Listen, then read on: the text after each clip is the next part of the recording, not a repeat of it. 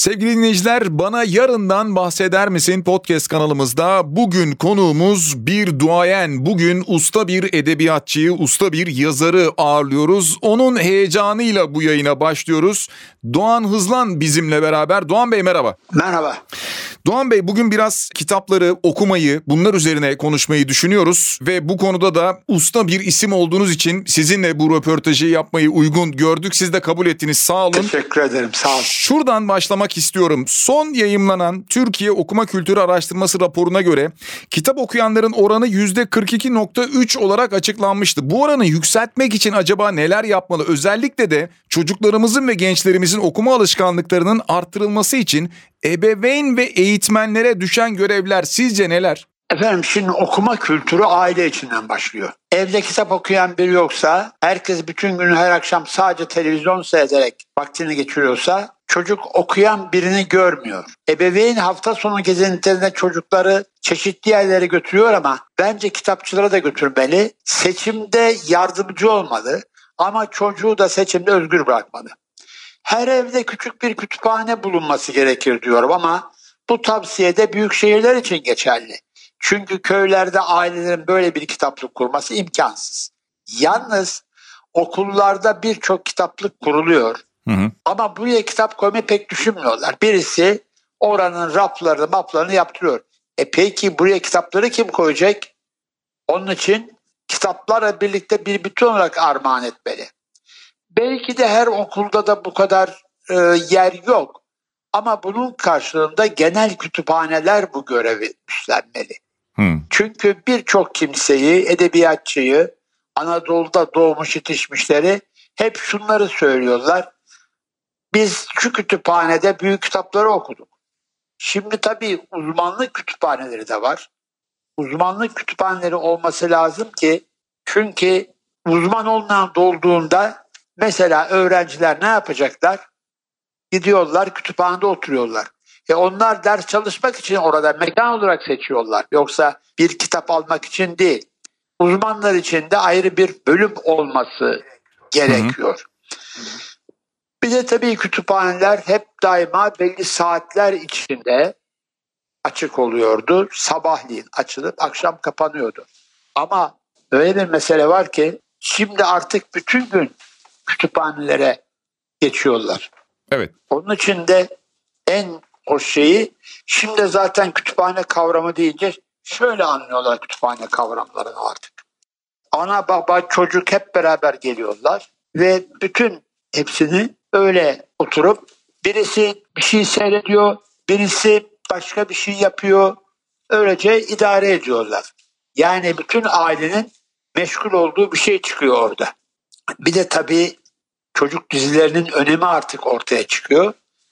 Bütün kitap fuarlarında, kitap evlerinde bir çok iyi, içerik ve biçim çok iyi kitaplar gerekiyor. Ama dediğim gibi fuarların bir özelliği var. Çünkü oraya birisi geliyor ve değişik kitapları görüyor. O da böylece bir yararlı yan alıyor. Şimdi tabii okuma için bir başka yönde artık sinemayla televizyon, internetle de bağlantı kurulması lazım. Evet. Mesela yakın örnekler vereyim. Bu Harry Potter, Yüzüklerin Efendisi sineması da seyredildi. Buna karşı tutuldu da. Yani kitapları da okundu. Türk meselesi de var. Yaprak Dökümü diye bir televizyon dizisi oldu. Reşat Nuri'nin kitabı satıldı. Hı hı. Halis Siyah Uşak'ta giden Aşkı Memnusu televizyon uyarlandı, satıldı. Çok enteresanı tabii aradaki bağlantı şöyle. Bir gün kitap evine gittim de kitap evine gelen birisi Aşkı Memnun'un romanı çıkmış diye istemişti. Çünkü televizyon o kadar etkili. Yani bütün bunların içinde hiç kuşkusuz televizyonun da kitaba etkisi vardır. Evet, benim birinci soruya cevabım bu. Peki Doğan Bey şimdi aslında mümkün olduğunca kitap okumaya çalışan birisi olarak kendi adıma da bunu soruyorum. Ben zaman zaman çıkan kitapları takip etmeye çalışıyorum ama hepsini de okuyacak vakit bulamıyorum. Ee, bir okur her şeyi sizce okumalı mı yoksa seçici mi olmalı ne dersiniz? Seçici olmalı. Ama seçici olmak için de bazı temel kitapları okuması lazım. Yani bir klasikleri okusun. Birkaç antolojiye baksın. Onlardan yararlansın. Ona göre de kendi beğenisini oluştursun. Çünkü öbürü hani var ya efendim ne çıkarsa okusun. Böyle bir şey yok. Yanlış hmm. bir şey bu. İnsanı bir zevk kargaşasına götürür ki ileride yorgun düşer insan.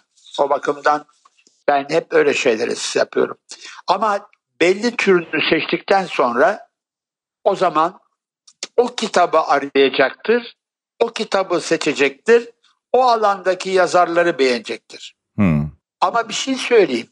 Zamanla kuşaktan kuşağa da seçicilik de değişiyor. Yani çünkü bir türe bağlanıyor ve o turda devam ediyor. Yalnız tabii şöyle bir olay da var. Şimdi kitap fuarlarının bir işlevi belli bir türü seviyor. Belli bir türün kitaplarını okuyor ve kitap evine gittiğinde de onu seçiyor. Ama kitap fuarına gittiğinde keşfedilmemiş zevkleri buluyor. Bilmediği türde de güzel, iyi okurlar olduğunu görüyor. O da bir başka seçicilik oluyor. Şimdi tabii zaman zaman her şeyde değişiyor. Şimdi yıllar önce bizim zamanımızda aşk ve macera romanları vardı ve platonik aşklara dayanan bir sürü roman çok satıyordu. Evet. Ama şimdi birkaç yıl evvel bir yayın evi denedi. O dönemin aşk romanlarını bastı, satmadı. Beyaz Dizi diye bir dizi vardı. Yabancı aşk romanları da var. O da satmadı. Çünkü bütün mesele şu. Çağlar boyu, yıllar boyu zevk de değişiyor. Buna göre de. Ama bu zevki nereden takip etmek lazım dediğiniz gibi işte kitap üzerine dergiler var, ekler var onlara bakılıyor. Gerçekten de insanlar geliyor e, o kitaplar içinde şaşırıyor. Neyi almak, neyi okumak gerektiğini bilmiyor. Bütün batı dillerinde, batı kitapçılarında ki burada da yapılması lazım bence. Yayın evlerinde kapısına bir bestseller listesi asıyorlar. Evet. Birisi fiction e, yani roman tarzında. Diğeri de non-fiction inceleme filan. Öyle bir şeyler yapılması lazım. Belki bunlar için de bir şey söyleyeyim. Bir zamanlar teşebbüs edildi ama devam etmedi. Kitap kulüplerinin kurulması lazım. Kitap kulüpleri kuruluyor Batı'da. Hatta buraya gelmişlerdi sonra vazgeçtiler. Şöyle bir şey yapıyorlar. Ayda bir veya iki üç ayda bir bir katalog çıkartıyorlar. O katalogda çıkan önemli kitapların hakkında bilgi bulup görüyorsunuz. O bilgiye göre seçiyorsunuz. Evvelden de bir para alıyorlar sizden. O zaman da o kitabın hakkında bilgi. Bir de bu kitabı grubunun başka bir şeysi var. Orada diyelim ki bir yayın evi 5000 bir kitap basıyor. Hı hı. O zaman 7000 basıyor kitabı ve 3000'li peşin alıyor üyelerine dağıtıyor. Böylece hmm. yayın evlerinde peşin girdisi olmuş oluyor. Ama bu maalesef kitap fuarı bu şekilde bir şey kurulamadı. Onun için de zannediyorum ki bir gün bunlar da kurulacak. Yani online kitabın yerine alsın demiyoruz ama online kitaplardan ötede bu tür bir çalışma okur. İyi olur. Peki Doğan Bey, e, şimdi ben sizin bugüne kadar yazdığınız yazıları düşününce yani herhalde sayısız diyebilirim yazı ve bunun yanında yine bildiğim kadarıyla 40 civarında kitap. E, şimdi bütün bu yazıları yazan, bütün bu kitapları yazan Doğan Hızlan acaba bugüne kadar hayatında kaç kitap okumuştur? Bunun bir sayısı var mı? Yani dinleyicilerimiz bunu merak ediyor olabilir. Bir de bu kitaplardan sizi etkileyenler neler oldu en azından bunu öğrenebilir miyiz? Vallahi sayısını bilemiyorum ama şöyle bir şaka yapılabilir. Yani efendim denizdeki balık, havadaki kuş, Hmm. yerdeki canlılar kadar çok. Efendim çok bu konuda tabii tahminde olsa aklında bir sayı bulunmuyor. Şöyle çünkü çok kitap okuyanın başına şu gelir. Birdenbire bu kitapları okumak için kütüphaneme girdiğimde birdenbire komplekse kapılırım. Ya ne kadar çok okumadığım kitap var diye. Hmm. Ondan sonra içinden seçmeye başlarım. Hele tabii bizim işimiz kitap olduğu için okuyoruz ama seçici okuyoruz. Bir de şöyle bir ayrım da yapıyorum ayrıca. Bir roman, bir şiir, bir polisiye bunları okuyabilirim. Ama bu okumanın dışında kendi zevklerim içinde okuduğum şeyler var. Bu zevksiz mi diyorsunuz? Hayır. Zaten benim ilkem demek kış yaz okuyaz. Hayatımızın özeti bu. Ama televizyon programı yapıyorum. Gazetede yazıyorum. Ben çeşitli gözetmek ve değişik okurların beğenisine hitap etmek zorundayım. Onun için de bazen ya okuyacağım bir kitabı bencil bir şekilde sonra okurum. Ya şimdi iki hafta aynı yayın evi güzel kitap çıkarmış yazarsam olmaz diyorum. Bir şey vardı efendim e, Abstrof diye bir program yapıyordu. Hı hı. Bernard Pivot meşhur bir kitap tanıtıcısı Fransa'da. Başka bir programa geçti. Programı bıraktığında diyor ki efendim şimdi ne yapacaksınız diyor. Çok hoşuma giden bir cevap veriyor. Şimdi istediğim kitabı okuyacağım diyor. Çünkü bir yere seçiciliğin yanında bir de değişikliği sorunda kalmıyor. Şimdi tabii bir kitaplardan en çok etkileyenler hangisi diyorsunuz? Hangileri oldu? Hı hı. Vallahi bir şey söyleyeyim mi? Bugün etkileyen yarın başka kitaptan etkisini kaldırıyor. Yani hani bizim ünlü romancımızın bir kitap okudum hayatım değişti öyle bir şey olmadı. Çünkü hayata çeşitli açılardan bakıyorum. Çeşitli yaklaşımlardan baktığım için böyle bir farkı birbirinin içinde etki gidiyor. Yani hiçbir zaman etki sürekli davranamıyor. Onun için buna belli bir kitap demeyeceğim. Ama tabii klasikler başta. Dünya klasikleri başta. Türk klasikleri başta. Şimdi bir insanın seçicinden bahsederken hiç olmazsa bir kısa Türk edebiyat tarihi okuması lazım. Dünya edebiyat tarihini okuması lazım. Onun dışında da oradan seçme yapması lazım. Antolojiler de çok yol göstericidir. Neden yol göstericidir? Çünkü orada çeşitli adları görürsünüz. Bu adlar içinde de birini seçer oradan eserlerinin hepsine yavaş yavaş gidersiniz. Peki Doğan Bey şunu merak ediyorum bir yandan. Siz dediniz ki roman, şiir, polisiye bunları okuyorum. Ee, bir yandan tabii mesleki olarak okumanız gereken birçok çeşit de oluyor. Aynı anda birkaç kitabı okumaya nasıl bakıyorsunuz? Yani çünkü böyle okuyanlar var. Bir gün bir kitabı, öğleden sonra başka bir kitabı bu şekilde devam ettirenler var. Siz bu konuda ne düşünüyorsunuz? Ben pek öyle okur değilim. Yani biraz hercai gönüllü okurlar. Bu biraz zevk dağılımı diyeceksiniz ki insan bir sofraya da oturuyor değil mi? Hı hı. O sofrada da değişik şeyler yiyor. Evet böyle bir şey yok bende. Yani oturunca evvela bir yemeği yani bir karışık tabak yemiyorum. Hı.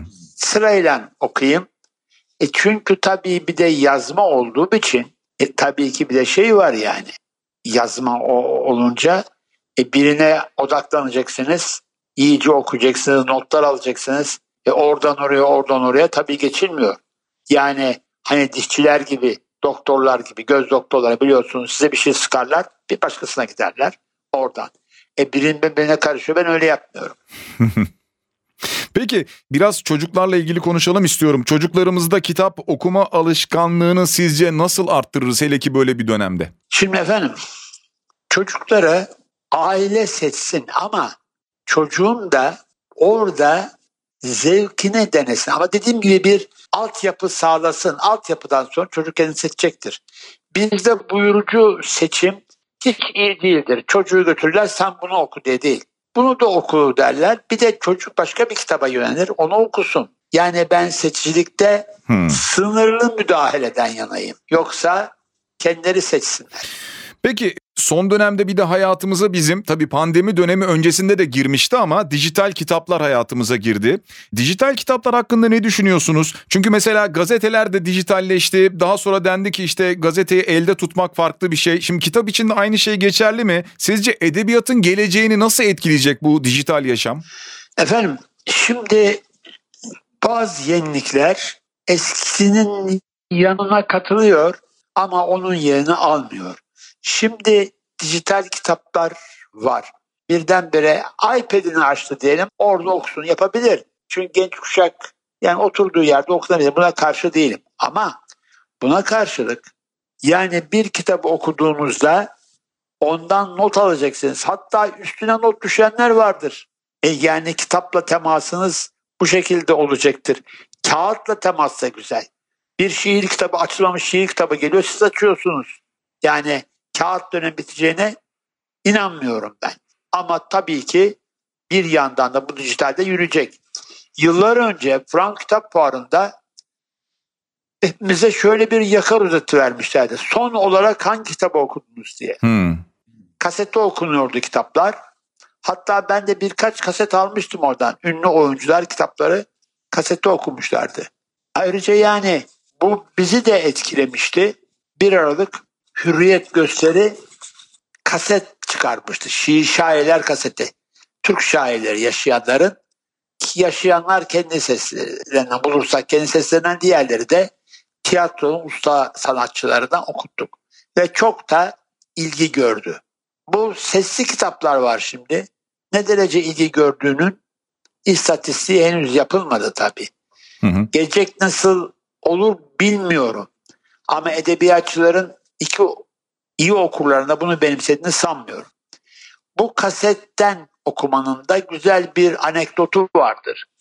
Woody Allen'a soruyorlar. Çünkü biliyorsunuz kasette arabanın kaset çalarına koyuyorlar. Oradan Hı hı. Woody Allen'a soruyorlar. Kasetten mi dinle? Evet diye. Niye okudunuz sonra? Geçen de Tolstoy'un Anna Karenina'sını okudum. E neymiş? Olay Rusya'da geçiyormuş onu öğrendim diyor. Hmm. Çünkü ayrıntıya inemiyorsunuz. Böyle bir yanı var. Tabii bir de bu şeyi gelmedik biz. Ee, şeyi tartışmadık hiç. Efendim nedir onun ismi? İnternet meselesini. Şimdi herkes yani kütüphaneleri söylüyoruz. Herkes internetten bakıyorum diyor. Kütüphaneye gitmeye lüzum yok. Yazılı bir kaynağa müdahale edemiyorum. Yazılı kaynaktan yararlanmak gerek yok diyor. Oysa ben bir olay anlatayım. İnternette okuduğunuzu eğer bir yazılı kaynaktan doğrulayamıyorsanız kullanmayın. Bir gün benim internetime bir haber geldi. Meşhur yazar efendim Ödül Ganka 100 yıl yalnızlığın yazarına işte onun veda mektubu. Dedim ya nasıl? Fuarlardan tanışmıştım. Şeyle Marquez'in ajansıyla rahmetli Carmen Brasel'i aradım böyle bir şey. Hayır yok dedi.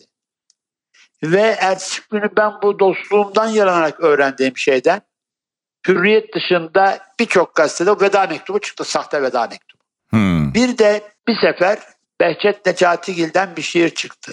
Ya ben Necatigil için çok yazı yazdım. Gene de kızına sordum. O da yazar Ayşe'si. Böyle bir şey yok. Onu da bir başka yazarla karıştırmışlar. Ama düşünün ki bunu kaynak olarak anıp biri inceleme yapıyor. Bu olacak şey değil tabii. Doğru.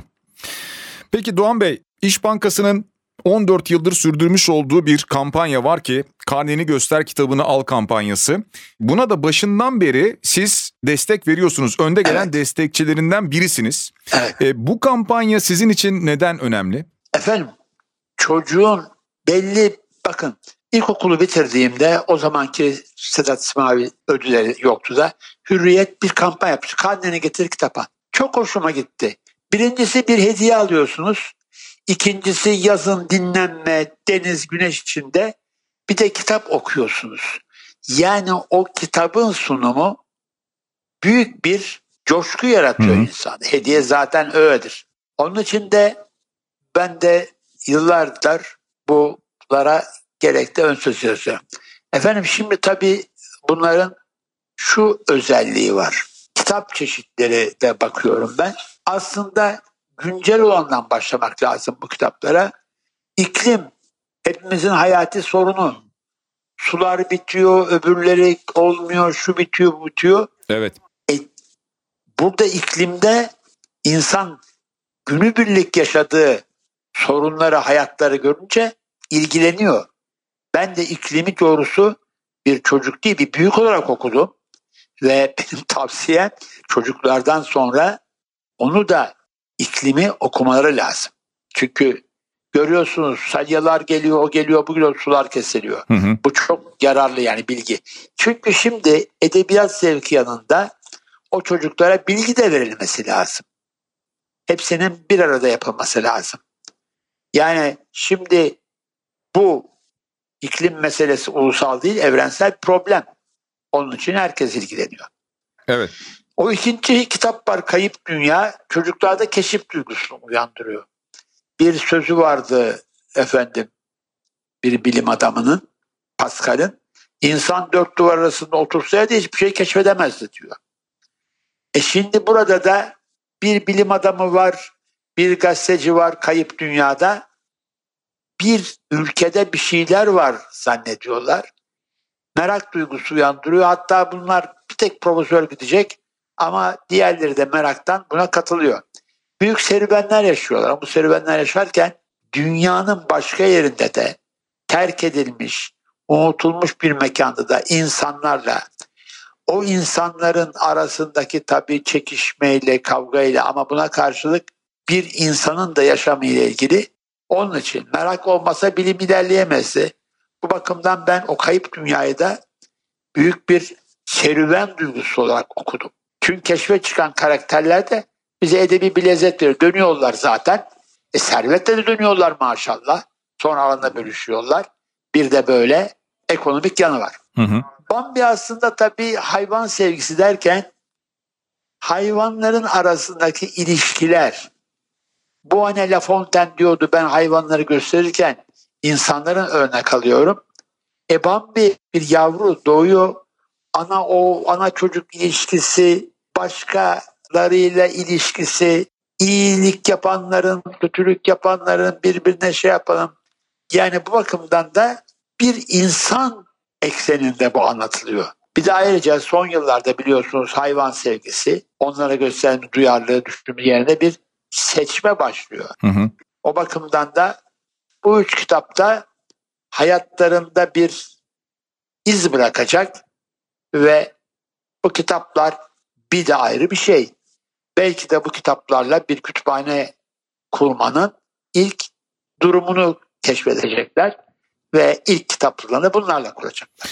Bu yıl kitaplar kumbaradergisi.com'da hemen onu da hatırlatalım. Bu Bambi, Kayıp Dünya ve İklim hakkında konuşalım kitapları bu sene. Karneni göster kitabını al kampanyasındaki kitaplar o çocukların gözlerindeki o ışıltıyı, sevinci ben de birçok defa katıldım, görebildim, Evet. izleyebildim. Birçok hediyeye belki çocuklar gelirler, almak isterler ama hani kitaba acaba uzak mı dururlar, sevmezler mi? Hayır asla böyle bir şey yok. Geliyorlar, severek, koşarak bu kitapları alıyorlar.